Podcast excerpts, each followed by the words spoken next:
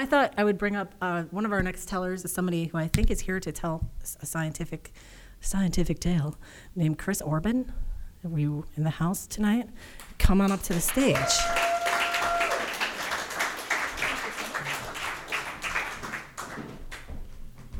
Thank you very much. Uh, can everybody hear me? Um, so, thank you, Armani.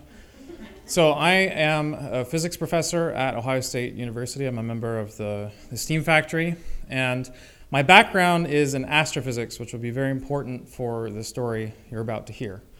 Now, I did not initially realize that I had scientifically proven the existence of God. I was expecting some kind of reaction from the crowd after that one but I'll let it, I'll let it kind of settle in there. Um, and by the way, I'm going to need a few extra minutes on that note. But uh, I did not initially realize that I had scientifically proven the existence of God. Someone had to point it out to me. That person was my girlfriend at the time. She's now my wife. You'll be happy to know that we got married for reasons unrelated to this story. Uh, but when we started dating in 2008, as all smart women do uh, when they first start dating somebody, they Google their name to see if they're an axe murderer. And she stumbled across a blog post that someone had written. Uh, and when she showed me the blog post, I started laughing hysterically for a solid 10 minutes. Now, why it was so funny and ironic to me, uh, I'll explain before too long. But first, I have to explain that there's a thing called intelligent design. And it is different from young earth creationism. A young earth creationist would say that the earth and the universe was created in six literal days this all happened something like 10,000 years ago. Uh, the Big Bang never happened, evolution never happened. And this is the, the point of view, for example, of the Creation Museum. So some of you know the Creation Museum uh, is over kind of close to Cincinnati, Ohio, which in the whole scheme of things is not all that far of a drive from here in Columbus, Ohio. Um, but that's the, their perspective. Now, intelligent design, by contrast, would say that the universe began many billions of years ago. Uh, you know, the Big Bang happened, uh, evolution happened, but the only way that evolution happened the way that it did was through some sort of divine intervention or interference, some kind of super intelligent meddling in uh, the biological processes on Earth.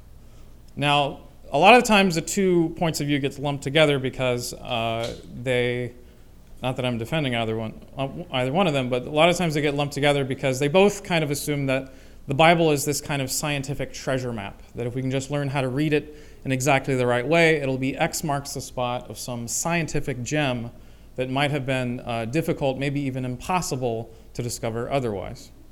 Now, there's a few prominent pundits in the intelligent design movement. There's uh, Michael Behe, who's a biologist, there's William Dembski, who's a mathematician, and then there's Hugh Ross, who has a background in astrophysics. Uh, and it was Hugh Ross that wrote the blog post uh, that I thought was so remarkable. And part of why it was so remarkable is that he chose to comment on an astrophysics research paper that I had written in 2008. Out of all of the scientific papers, the astrophysics papers that came out in 2008, he chose to comment on my paper. Now, Hugh Ross has some serious academic street cred. Uh, he did his PhD in astronomy from the University of Toronto at their very highly respected astronomy department. Following that, he did uh, post- postdoctoral research at Caltech. So I don't know if you guys watch the Big Bang Theory show. Anybody out there? So Sheldon Cooper, postdoctoral researcher at Caltech, right? So out of all of the astrophysics papers that came out in 2008, Hugh Ross chose to comment on my paper. So what was in that paper? I can explain it in the following way. So if you if you go to an airport and you plop down $1,000, you can fly yourself to the southern hemisphere. And when you look up at the night sky, uh, you will see a Milky Way uh, that's very recognizable. It looks a lot like it does from the northern hemisphere. But if you look closely, kind of up above the Milky Way, there'll be these kind of two milky, starry kind of uh, wisps of a thing that are up there, and those are the large Magellanic Cloud and the small Magellanic Cloud. And they're very pretty to see. I highly recommend the sight. I've seen it with my own eyes. It's very pretty. Um, and what those are, those are two smallish galaxies that are close to the Milky Way. Now, if you're sitting here and you're saying, well, this isn't fair, why do I have to fly to the southern hemisphere to see these cool looking things? Well, it may come as a comfort to you to know that when people like me run computer simulations of what happens after the Big Bang, when everything is expanding away from everything else, uh, but nevertheless, gravity is making the clumpy parts of the universe, you know, more clumpy, forming galaxies. Uh, those simulations say that instead of having one or two of these galaxies, we should have more like four or five, and odds are at least one of them should be in the northern hemisphere, so you shouldn't have to pay $1,000 to go and see them. So, you know, why don't we see more of these galaxies? There's kind of two schools of thought, and my paper kind of adopted one of the schools of thought, and I'll get to the proving of the existence of God before too long. Uh, but you know, one school of thought is that star formation is this inherently complex process that we don't understand. Something is preventing the stars from forming in the galaxies. If the stars don't form, we don't see the galaxies because we see the galaxies through starlight. The other possibility, the other school of thought, is that something more fundamental is going on.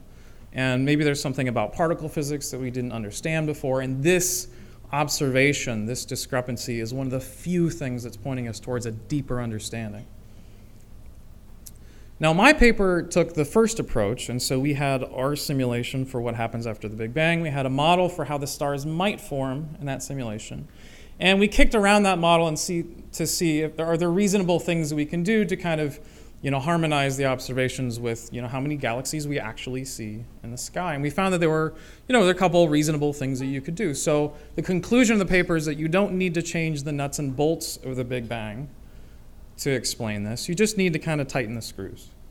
Now, Hugh Ross took the conclusion of our paper and he said, well, what these people have done is they put the theory of the Big Bang on a firmer foundation, which has helped to validate the Genesis account. Because uh, on the first day of creation in the book of Genesis, it says, God says, let there be light. And the first phase of the Big Bang is, is often called the radiation dominated era. It would not be a stretch to call this era the light dominated era. And in fact, the cosmic microwave background, if you've heard of that, is the light from the light dominated era. Um, and so, by putting the Big Bang on a firmer theoretical foundation, we helped to validate the Genesis account. And in so doing, we helped to prove the existence of God. So, there you have it. Finally, we've reached the climax of the, the talk. That was a mouthful. Um, so, there's a flaw in this argument, or a flaw. Okay? So, first of all, it's not a very accurate reading of the history of cosmology. If you go back to when the Big Bang model was initially proposed, you know, it is not as if all of the Christians and theists lined up straight behind it, uh, supporting it. You know, again, this is before all the data was in that we have now of, you know, what's what in the universe. And it's not as if, you know, everybody else sort of lined up behind the competing theories, most of which assumed that the universe was infinitely old. So, for example, Sir Arthur Eddington was a Christian, and he thought that the universe was infinitely old. He thought the mathematics describing it was more elegant, things like that. He thought it was more consistent with his, real, his religious and philosophical convictions. So, kind of the opposite of what uh, Hugh Ross was saying. And the other flaw in this argument is that if it, if it seems awkward to discuss science in the context of validating sacred sacred, you know, religious and theological texts like the book of Genesis, if, if that feels awkward, that's because it is awkward. That's, it would be very strange for science to operate in such a way where we're anxiously awaiting each, you know, new piece of data about the universe to try to validate, you know, this text or another text, uh, you know, about religious, religion and theology and things like that. That that's not how science operates. That's not really how science should operate. Now, the real reason why I thought the blog post was so uh, astounding was that I used to read Hugh Ross books when I was in college because I grew up in conservative Christian circles, and Hugh Ross's books are one of the few places where he was trying to, to mesh together kind of scientific reasoning and religious reasoning all at the same time. So one of the things he says in his books is, you know, maybe in the book of Genesis when it observes that the human lifespan kind of got shorter, uh, maybe that's telling us that there was a supernova that happened in 10,000 BC and the radiation levels went up at the Earth and the human lifespan shortened or something like that. And regardless of how speculative of a thing that is, he was trying to mesh together the scientific and religious kind of way of thinking in a way that I just had not seen in other places. Um, and I even bought 10 copies of the books and I would give it to my atheist friends, you know, to try to show them, like, you know, you know, scientific thinking and religious thinking are not diametrically opposed. And of course, it didn't do any good. I mean, if there's a person already leaning towards atheism, giving them a book by an intelligent design advocate is not going to change their mind about anything. Um, but this was an important phase of my life that I don't often get to, to tell people about. Now, um, now, why am I telling you this story? Uh, I think the, the best way to explain it is through the science fair, and maybe there's booze in the audience, I don't know. The science fair, but I love the science fair. I did the science fair every year when I was a kid. Uh, I did international science fair. Um, I loved it. Uh, and nowadays, I have the opportunity to be a science fair judge.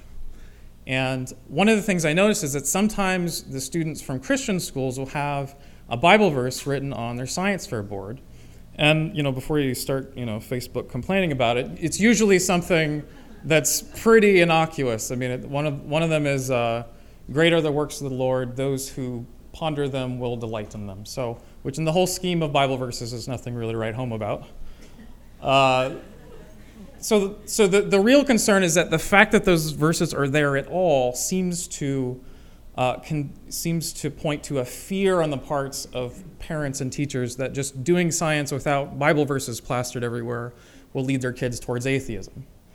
And whenever I see that, I just want to go over to those kids and, you know, grab them by the shoulders and look them straight in the eye and say, I've taken all the physics classes. There is no unit on how the laws of physics strongly suggest that God doesn't exist. Okay, that's not 100% true, all right?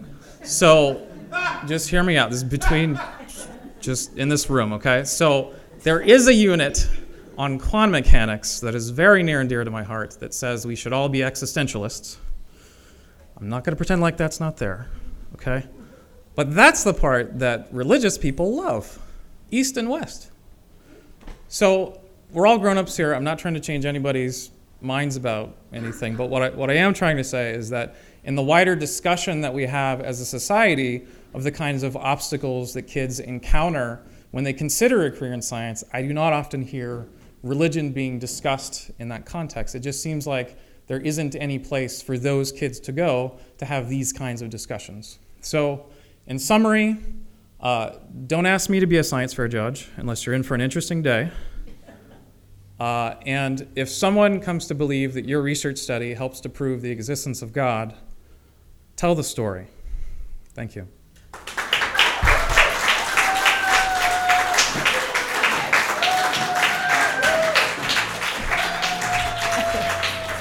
Wow. Man. Oh, thanks for classing it up.